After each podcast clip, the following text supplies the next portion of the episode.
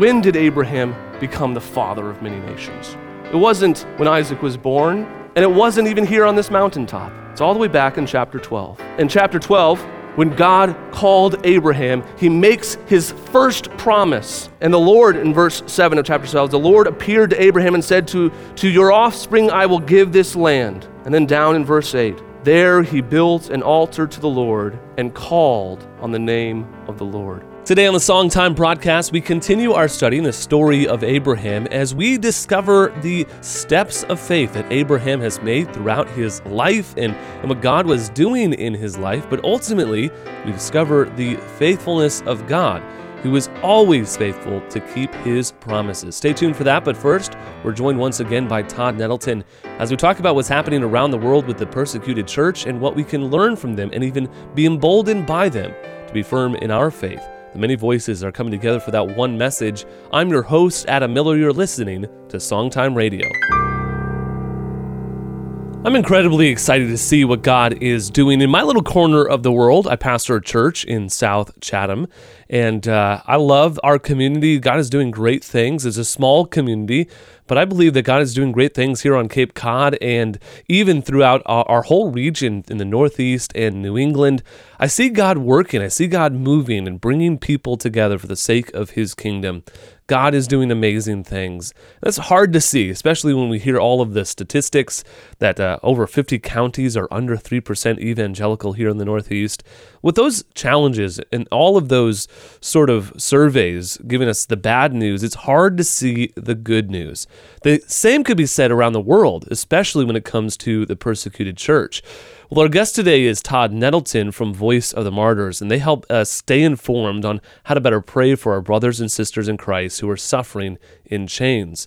But one of the ways that uh, we can also be encouraged by them is the amazing testimonies that causes thriving of the gospel even under strict scrutiny, strict persecution and laws against Christians. And one of the areas that we don't hear nearly enough about is what's happening in Iran. So, Todd, tell us a little bit about what's happening on the ground in the country of Iran, a country that we often get very negative news about, but there are remarkable things happening with the church.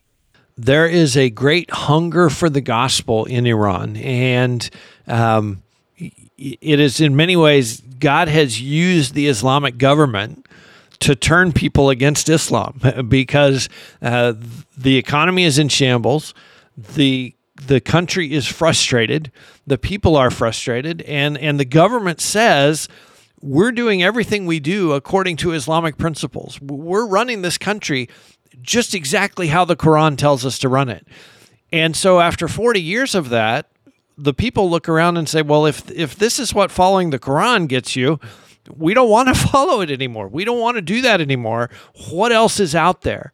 Okay? And so there is that that hunger for something else, something that works, something that doesn't produce poverty. It doesn't produce the highest drug addiction rate in the world. Um, and, and, so there's that hunger for the gospel. And uh, I just got a story this week from uh, one of our contacts inside Iran.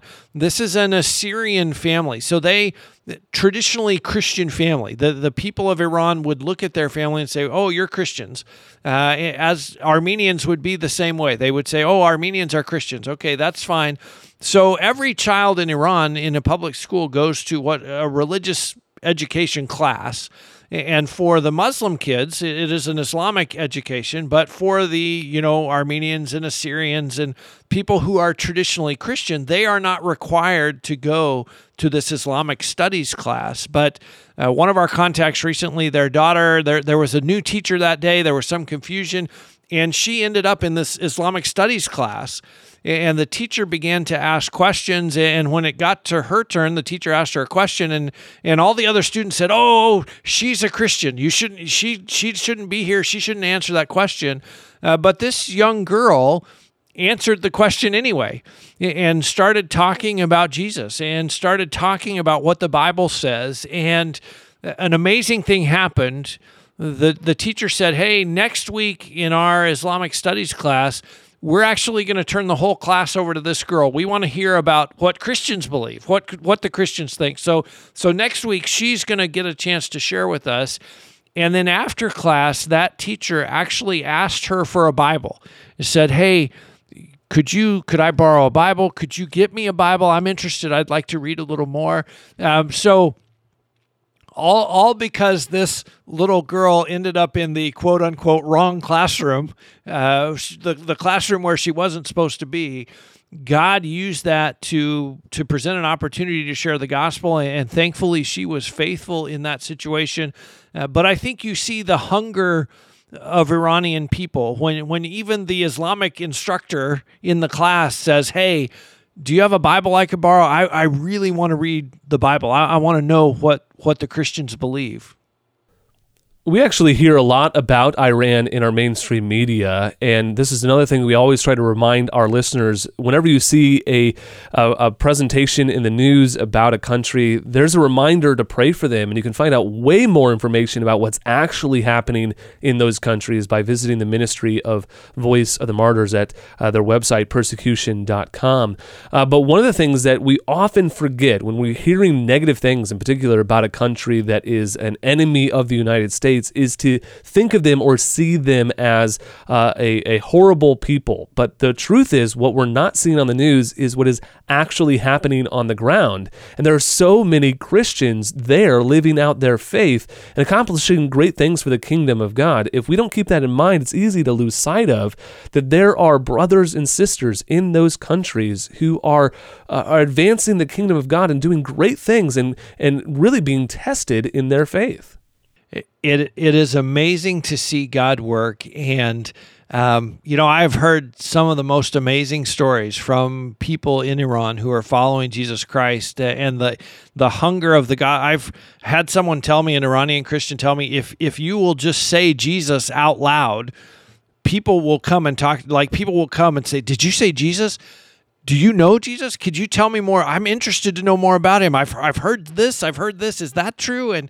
uh, there is just so much curiosity and so much hunger um, that the church almost can't help but grow.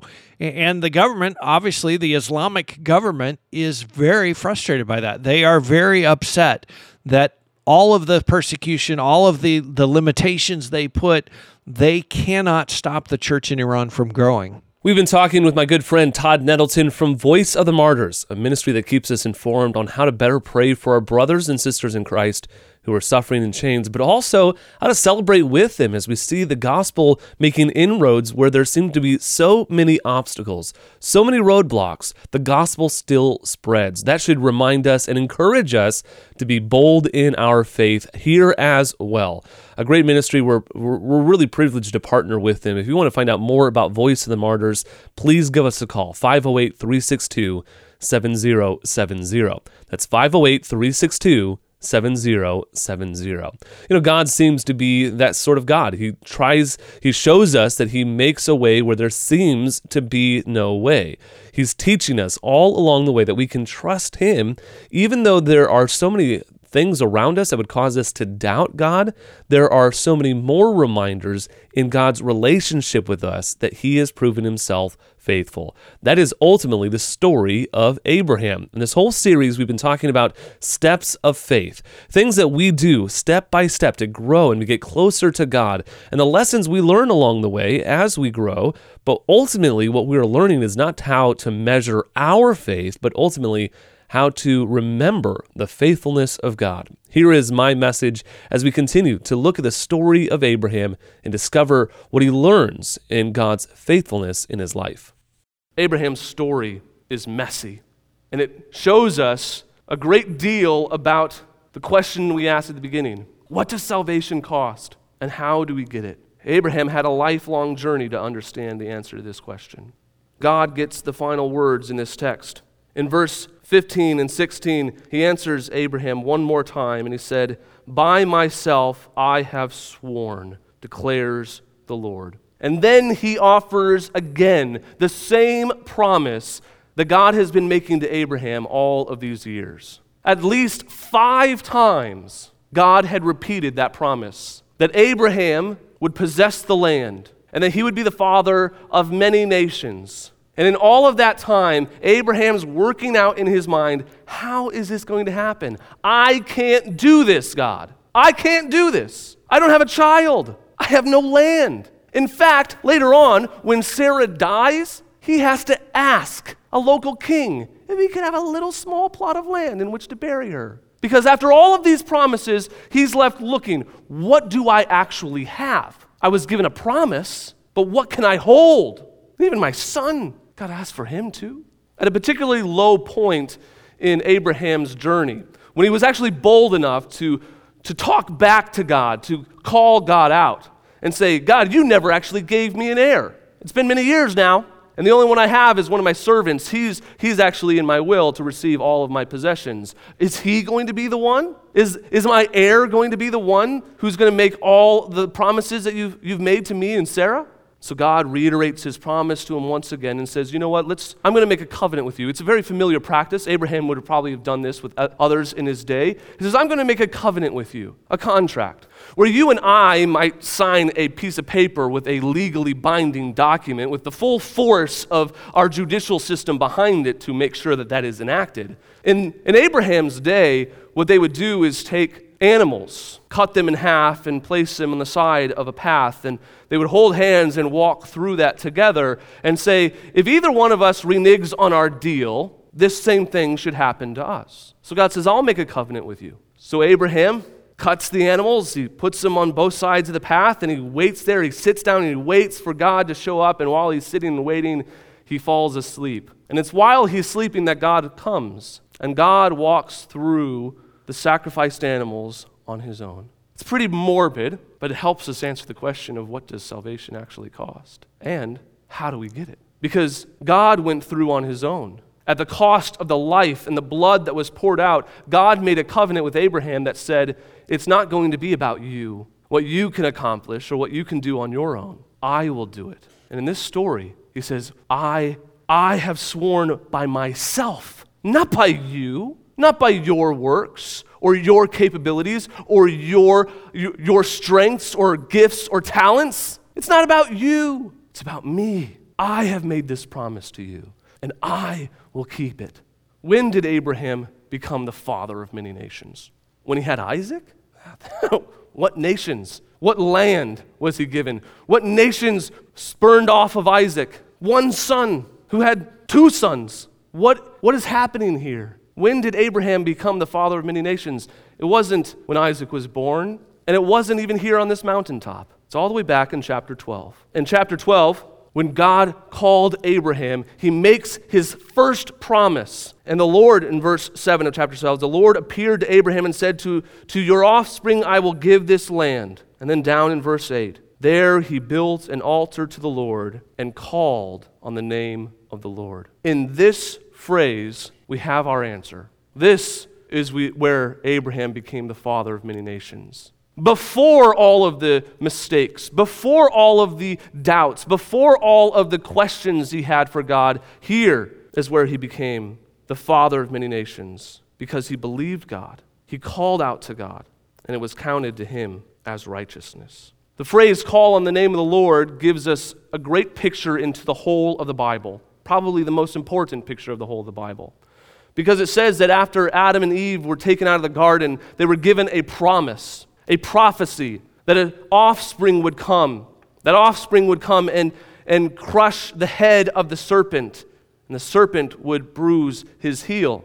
And so from the very beginning, they thought maybe Cain will be our answer. But Cain turned out to be a murderer and killed Abel, so that took out two options. So maybe Seth would be their answer.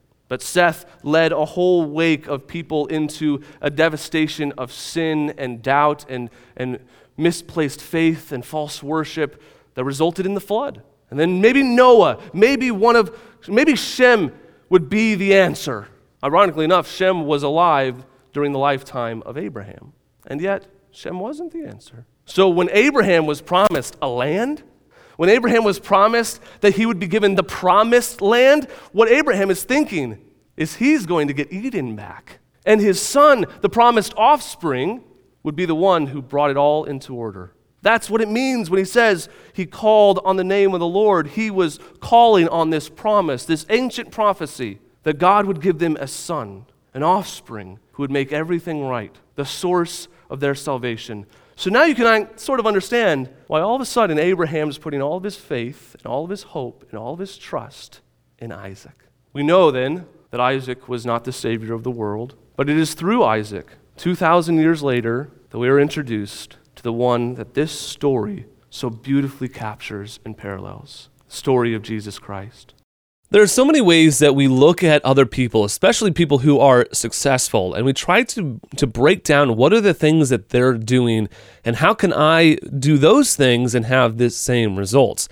Unfortunately, most of that doesn't work in the real world scenarios. You see all these people all of the time with real charisma, real excitement. They even fill up stadiums and, and conference centers and they get all of these people and say, You can be as successful as I am. But the reality is, the statistics are evidence to the fact that that is actually not true. It's, there are so many other factors that have made that individual successful.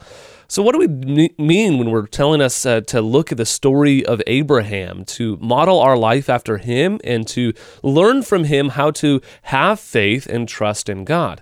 Ultimately, Abraham made a lot of mistakes, but what he did for, for good is preserved for us in Scripture so that we can see how he grew closer in his walk with God. First, he responded to that initial call. When God called him to go to the land, he left all of his comforts and he followed God.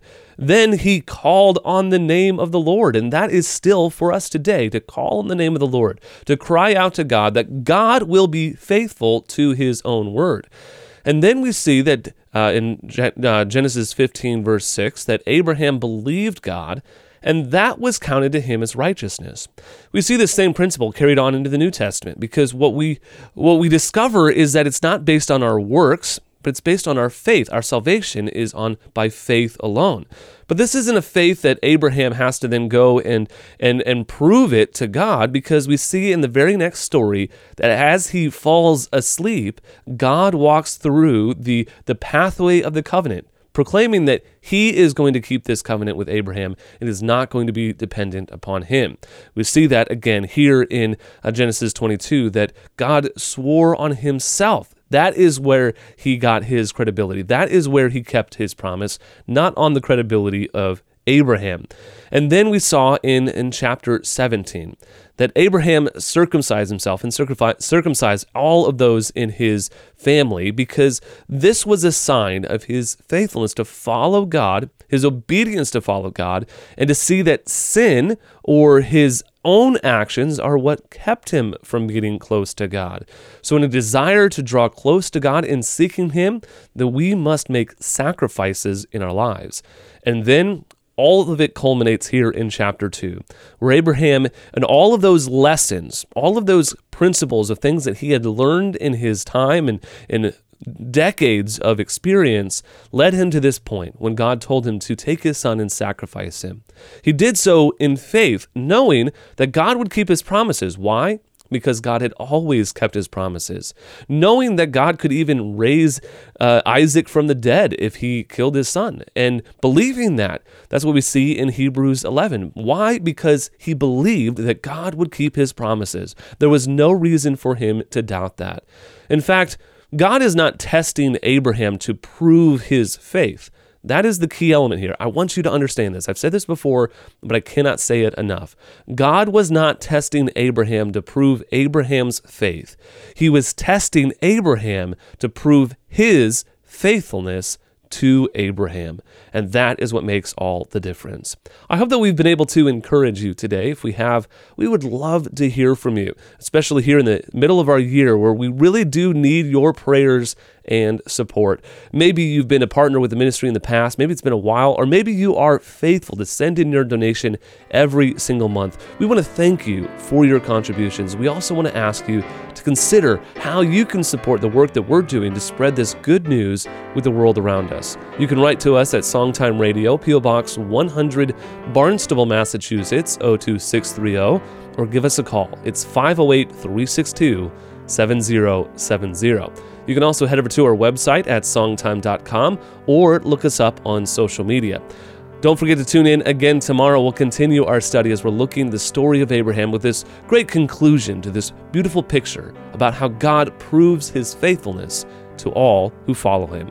You say, well, this is a story for Abraham, but this really doesn't apply to me. He's not asking me to sacrifice everything, except when we see in the Gospels Jesus reiterate these same words when he says, Anyone who comes after me cannot be my disciple unless he deny himself and follow me.